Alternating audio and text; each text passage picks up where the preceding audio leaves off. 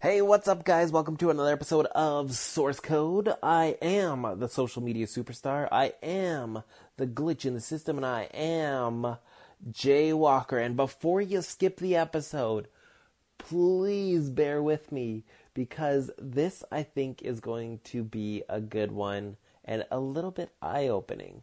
So, today I'm talking about a very controversial topic in the wrestling world. I'm talking about Shane McMahon. Let's do it.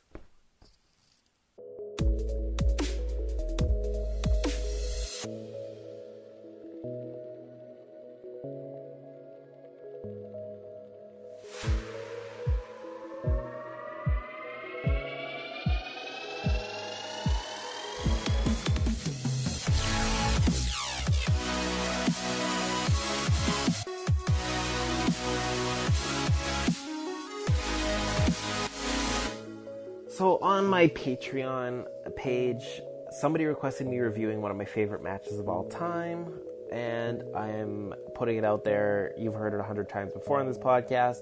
Shane McMahon, and I'm being serious, is one of my favorite wrestlers.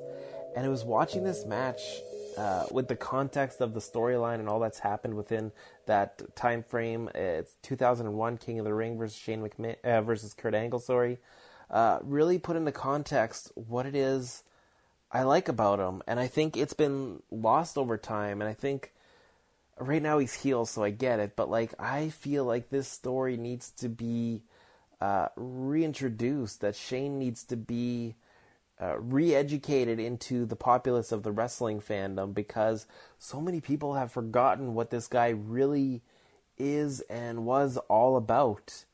Um, we had the McMahons that were so prominent in the WWE at the time. We had this cynical, uh, devilish ghoul in Vince McMahon, the rich aristocrat who screwed everyone over. And then we had the whiny daddy's girl, billion dollar princess Stephanie McMahon. But here comes Shane McMahon, who didn't dress as rich as he was, who didn't play up the money he had. He dressed like everyone else. He acted like everyone else. He spoke like everyone else. He didn't talk down to people. He uh, was just very down to earth and relatable and respectable. And uh, when they first introduced him, I'm not sure the 100% the timeline here, but when they first introduced him to a match, he was trying to defend his sister's honor against Test. And it was in that match where we saw the first flying elbow drop from the corner post to the announce table. And there were so many crazy moments in that match. But Shane held his own and surprised a lot of people. Uh, now thinking about it, there was a match with X Pac as well when Shane was heel. But uh, continuing on, he had uh, after he bought WCW, he had that amazing match with Vince McMahon where he was standing up to his dad, who was uh, embarrassing and berating and belittling his mother, and uh, just speaking up for what was right, and just having again like you wouldn't think Shane and Vince would have this amazing match, but those guys tore the house down at WrestleMania in front of the biggest crowd ever. And again, Shane just over delivering. Uh, I think that's where we saw the first coast to coast with him in that trash can great storyteller, again, so relatable. And in this match with Kurt Angle that I just finished reviewing, that uh, if you're a Patreon supporter, you can check it out, my, my review of it, uh, just put his body on the line and held his own against Kurt Angle, who is one of the greatest of all time. And even then, Kurt Angle was only a year and a half into his pro wrestling career here. And these guys together just made some absolute magic in the ring. And of course, there's other matches. Shane McMahon against Steve Blackman, where he took that big fall. And then Shane McMahon and Big Show. Like, here's Shane McMahon against The Big Show, holding his own, and of course, doing that ridiculous stunt from, I think it was like 40 feet in the air. Shane McMahon has paid his dues. Shane McMahon earned the respect of the audience at that time and earned the respect of the entire locker room.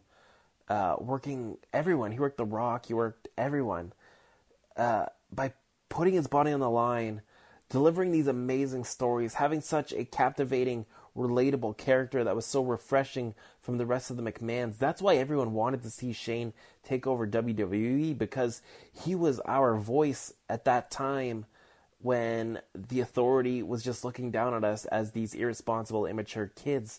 Shane was there and realized what we wanted and was able to give it himself, never mind rely on talent to do it for him. Shane was busting his butt and earning everybody's respect 20 years ago.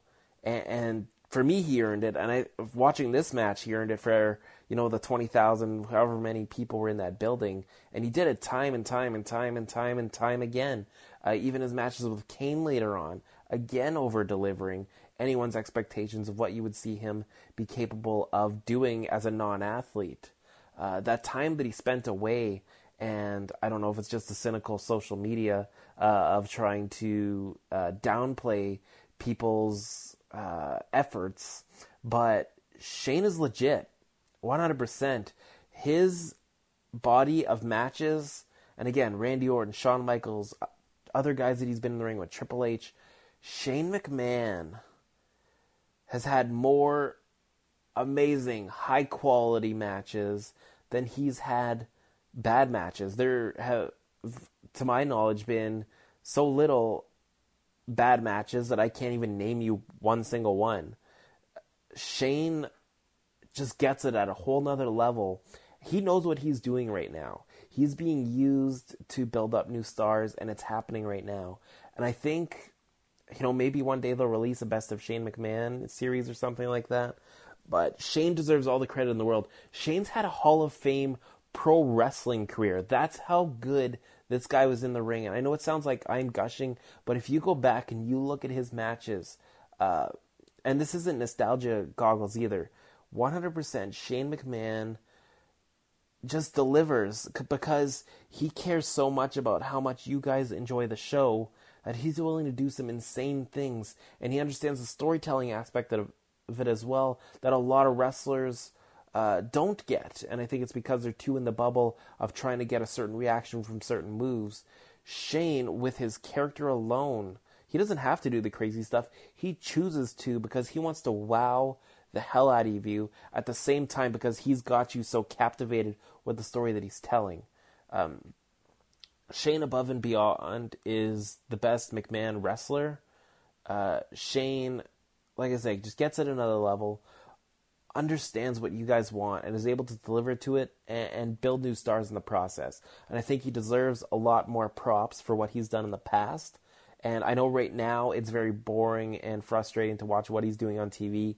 But on the flip side, wait five, four or five more months and I think we'll be able to look back and appreciate uh, what he did because it's all going to pay forward in the end uh, for new stars, whether it be Kevin Owens or Drew McIntyre or Elias or Kofi Kingston or whoever else. There's good things coming from it. Shane realizes that He's not egotistical. He's not a narcissist. He's being booked that way appropriately, and he wants to pay it back to the young guys that he really loves and appreciates because he likes the same wrestlers that you guys like, whether you believe that or not. 100%. That guy was pushing to sign AJ Styles when TNA was in its infancy, just to put that in perspective. So keep watching. Hopefully, this kind of shines a light a little bit on Shane O'Mac, one one of the best in my opinion, and. Uh, yeah, hopefully it kind of changes your mind a little bit and look things uh, maybe with some different eyes this time. Uh, that's it. You can hate me all you want for my love for Shane O'Mac. You know where to do it: Facebook, Instagram, Twitter, YouTube. At I am Jay Walker. That's I am J Walker. Thanks, guys, for listening. Hopefully, you listened all the way to the end and put up with all of that. But until next time, you know what to do, right? You have a great day, damn it. Take care. We'll see ya.